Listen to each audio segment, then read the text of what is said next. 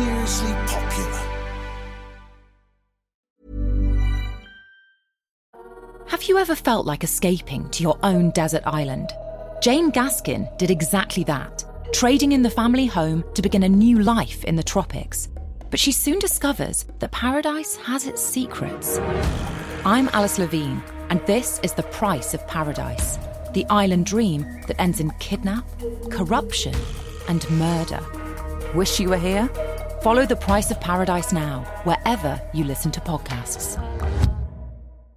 When you're ready to pop the question, the last thing you want to do is second guess the ring. At Bluenile.com, you can design a one of a kind ring with the ease and convenience of shopping online. Choose your diamond and setting. When you find the one, you'll get it delivered right to your door. Go to Bluenile.com and use promo code LISTEN to get $50 off your purchase of $500 or more. That's code LISTEN at Bluenile.com for $50 off your purchase. Bluenile.com code LISTEN.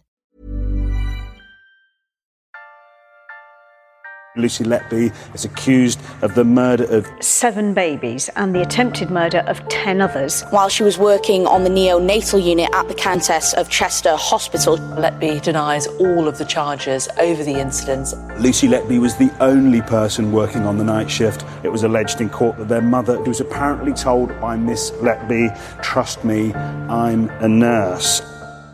This is a podcast about one of the most anticipated criminal trials for years. It involves the most shocking of allegations the alleged murders and attempted murders of tiny, premature babies at the hands of a neonatal nurse whose very job it was to look after them. Lucy Letby is on trial at Manchester Crown Court, accused of killing seven infants and injuring ten more at the Countess of Chester Hospital in Cheshire. In total, there are 22 charges, all of which she denies. I'm Liz Hull, Northern correspondent for the Mail. I will be in court to report on the case as it develops. And I'm Caroline Cheetham, a broadcast journalist. Every week on this podcast, we'll examine what's happened and bring you the details behind the headlines. This is the trial of Lucy Letby.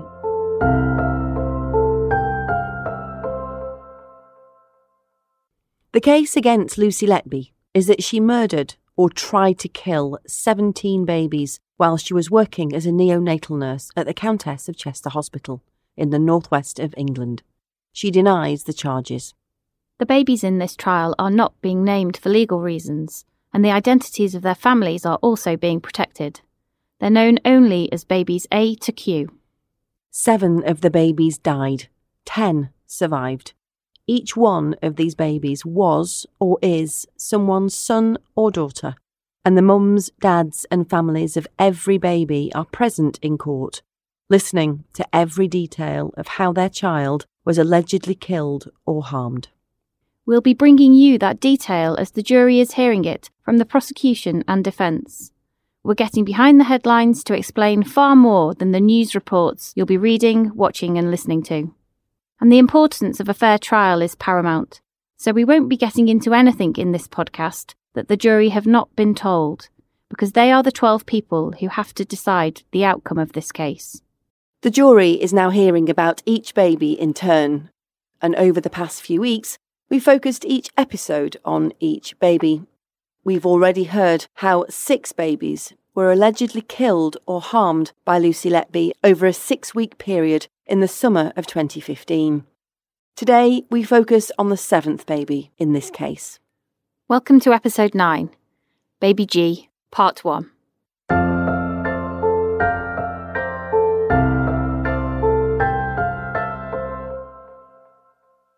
So, Liz, like in the last episode, we're splitting this episode into two parts. And again, that's because of delays in the case, but also because of the nature of the allegations relating to Baby G.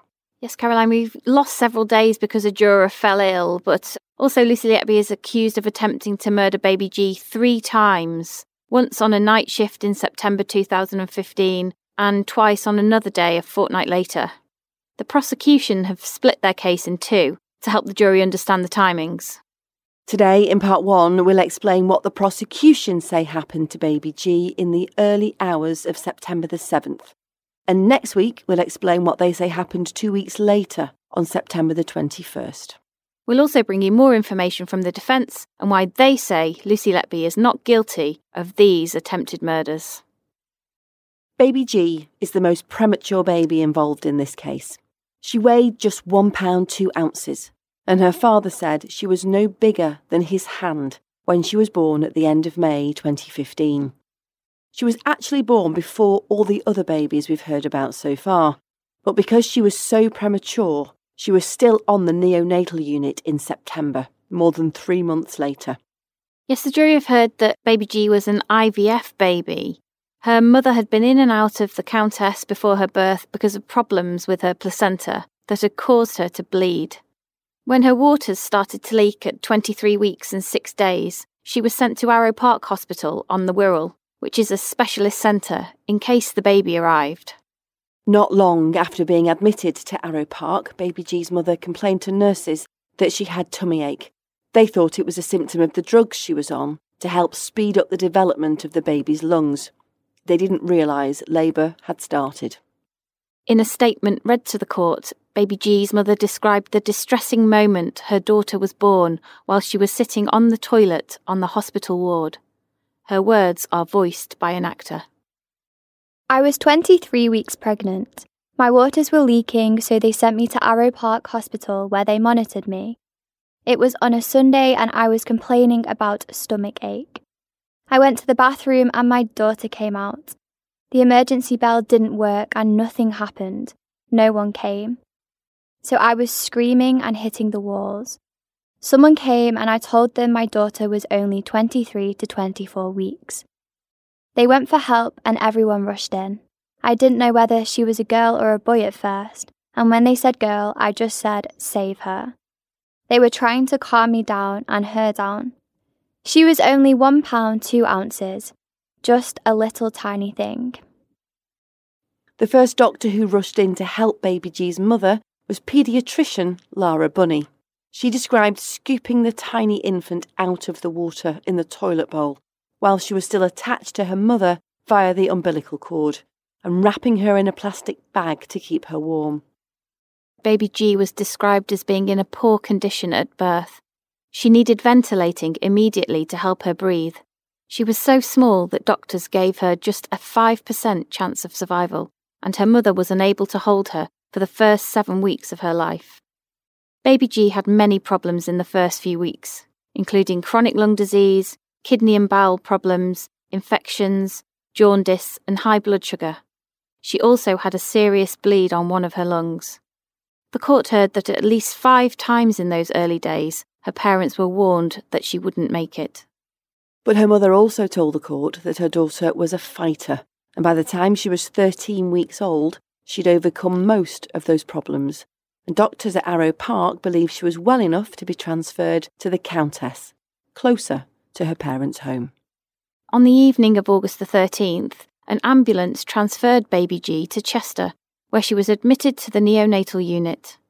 By then, she was what doctors class as full term, or 37 weeks old, and she weighed around four pounds. She was off her ventilator, but still receiving oxygen via small prongs up her nose, and was being fed her mother's expressed breast milk every three hours, either by her nasal tube or a bottle. And once at the Countess, she was admitted to nursery two. Now, that was the high dependency room, and she was doing well. That was until the night shift of September the 6th into the early hours of September the 7th, which is when the prosecution say Lucy Letby tried to kill her. And the evening of September the 6th is significant for two reasons, Caroline. Firstly, it was Lucy Letby's final night of a block of four night shifts and this was the first block of night shifts she'd worked since the alleged attack on baby F, almost five weeks earlier. And secondly, it was significant because September the 6th was baby G's 99th day of life, and nurses were getting ready to help her parents celebrate her 100th day milestone the following day. They'd even put up a party banner near her cot and brought in a cake for them. But instead of it being a day of celebration, baby G's 100th day ended up being a day of worry for her parents because shortly after 2 a.m. on September the 7th, baby G vomited violently and suddenly collapsed. Yes, and it's the prosecution case that this was because Lucy Letby sabotaged her care. They say she overfed baby G with milk, then injected air into her stomach, causing her to stop breathing and become dangerously ill.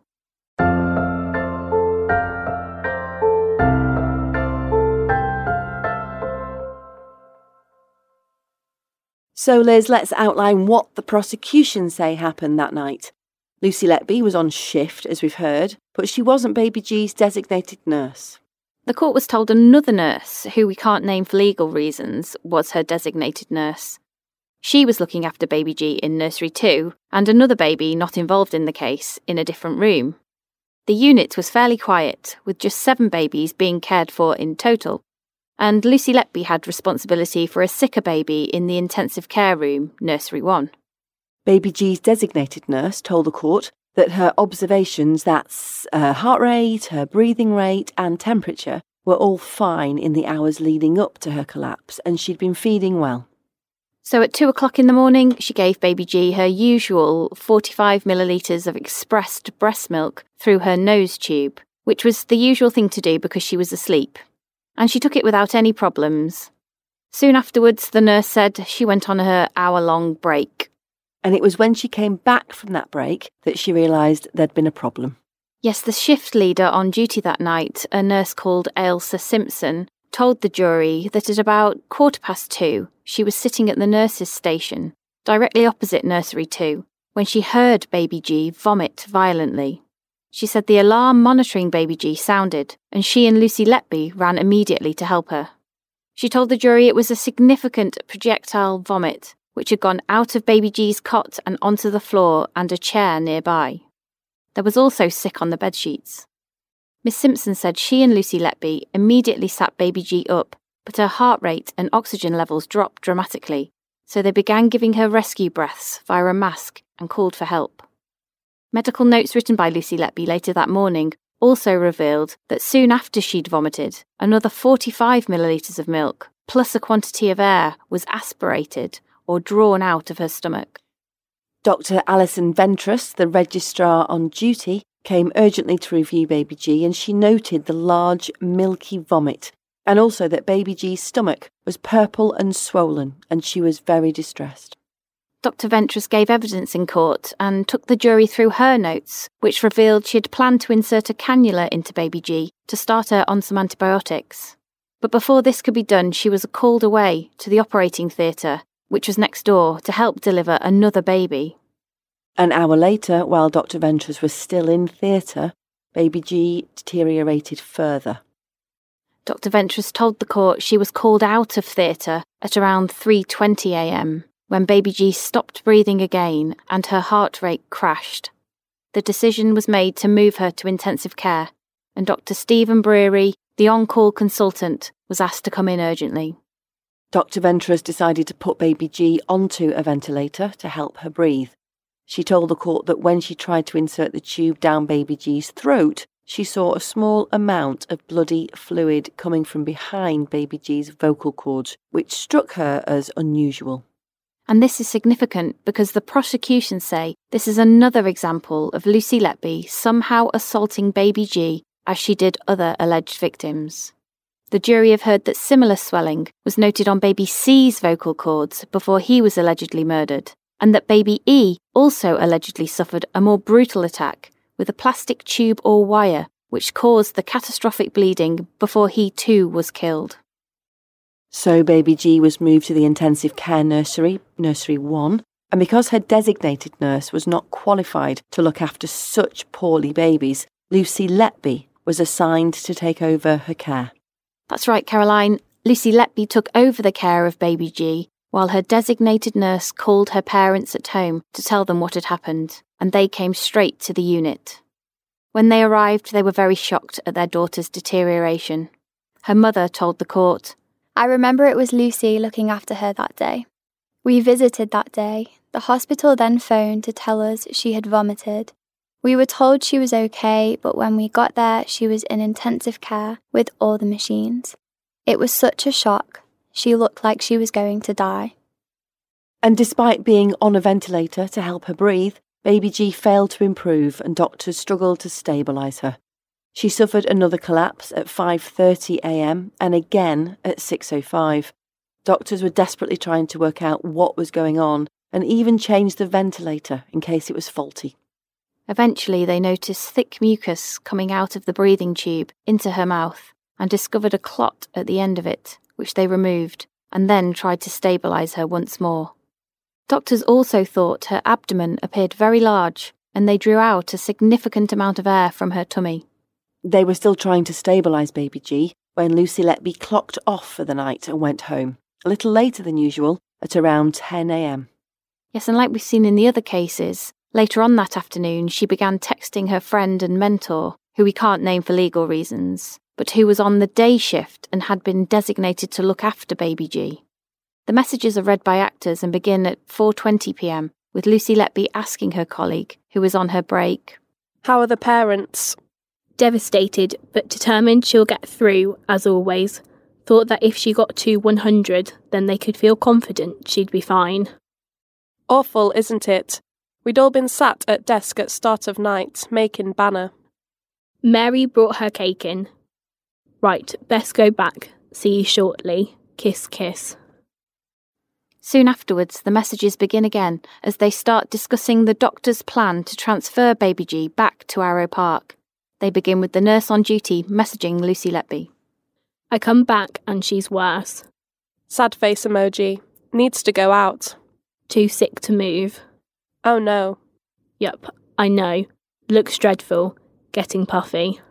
Any idea what's caused it? Nope. Just seems to be a circulatory collapse. Chest sounds clear. Hmm, what can cause that? Is it that she's an extreme prem who had long term inotrope and vent dependency, and now she's older and doing more for herself? It just takes a little bug or something to tip her over as no reserves and chronic lung, etc. We're going with sepsis, and yes to no reserves. She looks grim. Later, Lucy Letby went into the hospital to fill in some paperwork from her previous night shift, and she visited Baby G. At 11 pm, she WhatsApped her friend again, who by now had also left work. She looks awful, doesn't she? Hope you get some sleep. Yeah, going to Arrowe Park Hospital, on triple antibiotics now and a bit more stable. Yes, just left work. Last gas 7.0, lactate 9. So no better. Damn. I have a bad feeling. At least they know Arrowe Park. Not looking good, but yes, least going to where she is known. Just hope they get her there. Hmm, not sure they will. On today of all days. Yup, poor parents. Yeah, she's declining bit by bit. Yup, need to try and switch off. I'll update you tomorrow. Kiss, kiss, kiss, kiss. And later that night, in the early hours of September the 8th, baby G was moved back to Arrowe Park Hospital.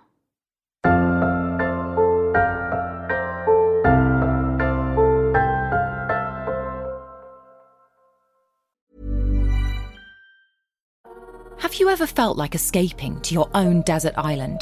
Jane Gaskin did exactly that, trading in the family home to begin a new life in the tropics. But she soon discovers that paradise has its secrets.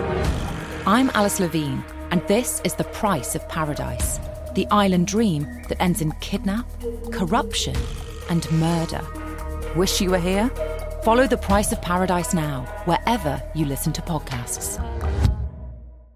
Hi, I'm Daniel, founder of Pretty Litter. Did you know cats tend to hide symptoms of sickness and pain? I learned this the hard way after losing my cat, Gingy. So I created Pretty Litter, a health monitoring litter that helps detect early signs of illness by changing colors, saving you money and potentially your cat's life. Pretty Litter is veterinarian developed, and it's the easiest way to keep tabs on your fur baby's health right at home. Go to prettylitter.com and use code ACAST for 20% off your first order and a free cat toy. Terms and conditions apply. See site for details.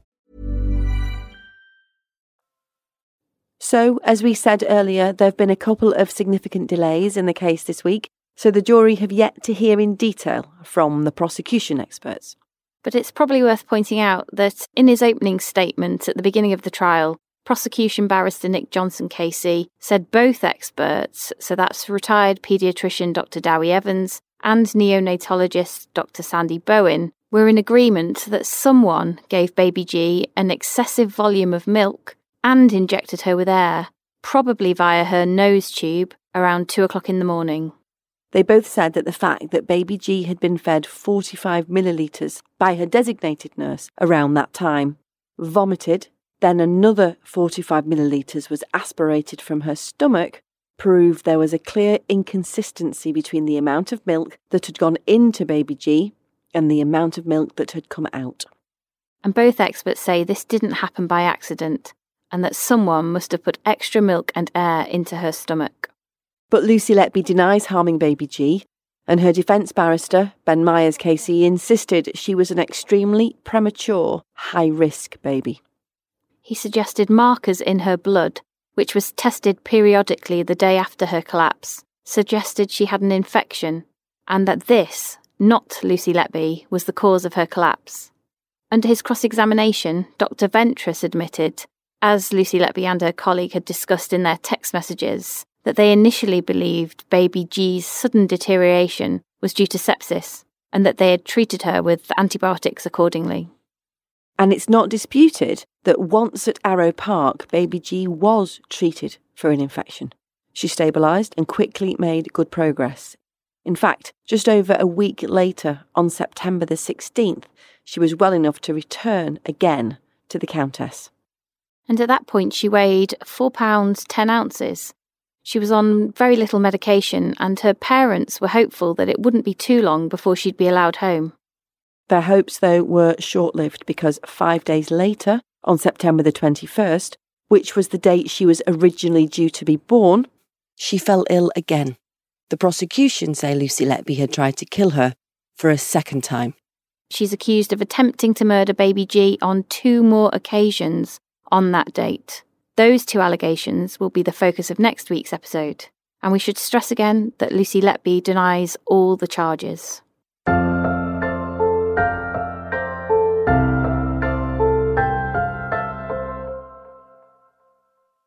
So, this week, Liz, we've got a fantastic guest who knows the inside of a courtroom better than most. He's prosecuted some of the most serious criminals and gangs in some of the most high profile cases in the country and put some of Britain's worst offenders behind bars for a very long time.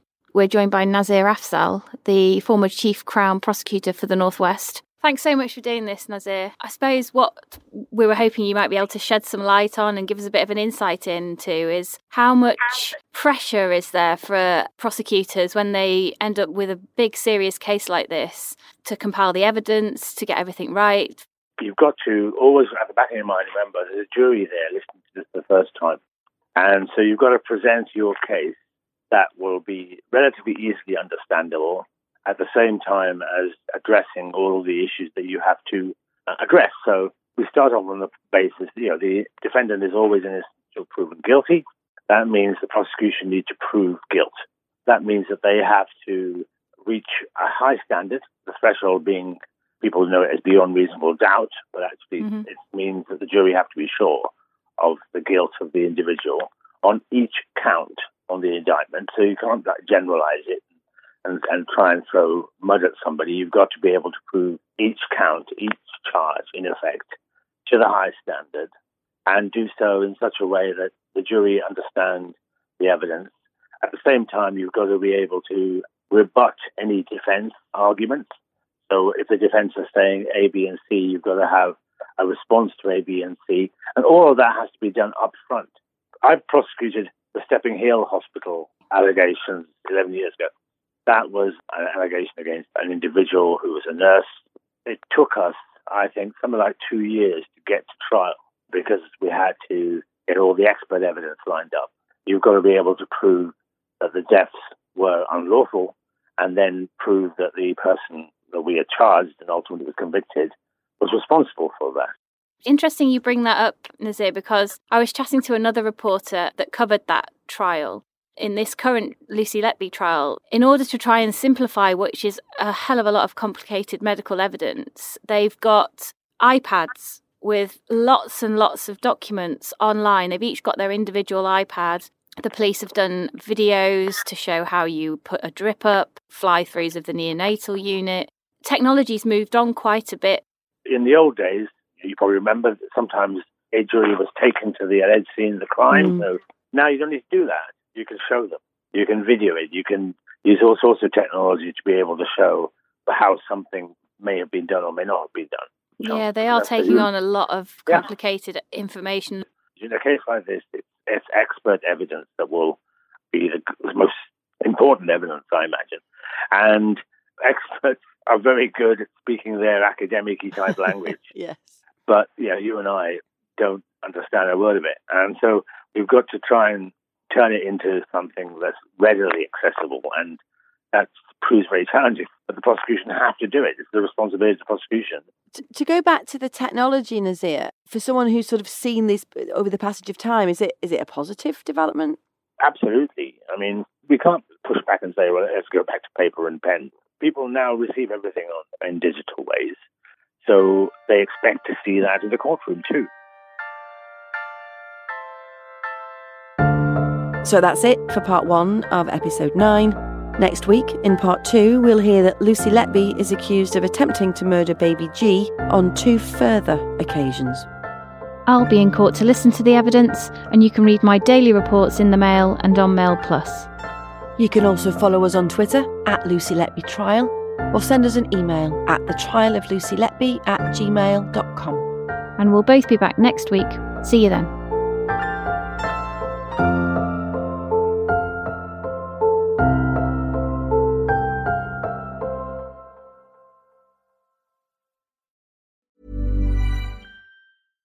Hey, it's Paige DeSorbo from Giggly Squad. High quality fashion without the price tag. Say hello to Quince. I'm snagging high-end essentials like cozy cashmere sweaters, sleek leather jackets, fine jewelry, and so much more. With Quince being 50 to 80% less than similar brands. And they partner with factories that prioritize safe, ethical, and responsible manufacturing. I love that. Luxury quality within reach. Go to quince.com slash style to get free shipping and 365 day returns on your next order. Quince.com slash style. Planning for your next trip? Elevate your travel style with Quince. Quince has all the jet setting essentials you'll want for your next getaway, like European linen, premium luggage options, buttery soft Italian leather bags, and so much more. And is all priced at 50 to 80% less than similar brands. Plus, Quince only works with factories that use safe and ethical manufacturing practices. Pack your bags with high-quality essentials you'll be wearing for vacations to come with Quince. Go to quince.com/pack for free shipping and 365-day returns. Our hit series Everything I Know About Me is back for a brand new season, and this time our guest needs no introduction. But here's one anyway. Hi, I'm Gemma Collins, and this is everything I know about me. If you think you know all about Gemma Collins, think again, because this is the GC as you've never heard her before. It's been exhausting. Unashamed. And I was really heartbroken because I was pregnant and he was having an affair. Unfiltered. I have had an operation as well years ago. I have a designer vagina. Yeah, baby. I don't have camel toe. Unbelievable. And then they advised me you need to have a termination. And uh, yeah, I remember that being really stressful. Everything I Know About Me with Gemma Collins is out this Thursday wherever you get your podcasts.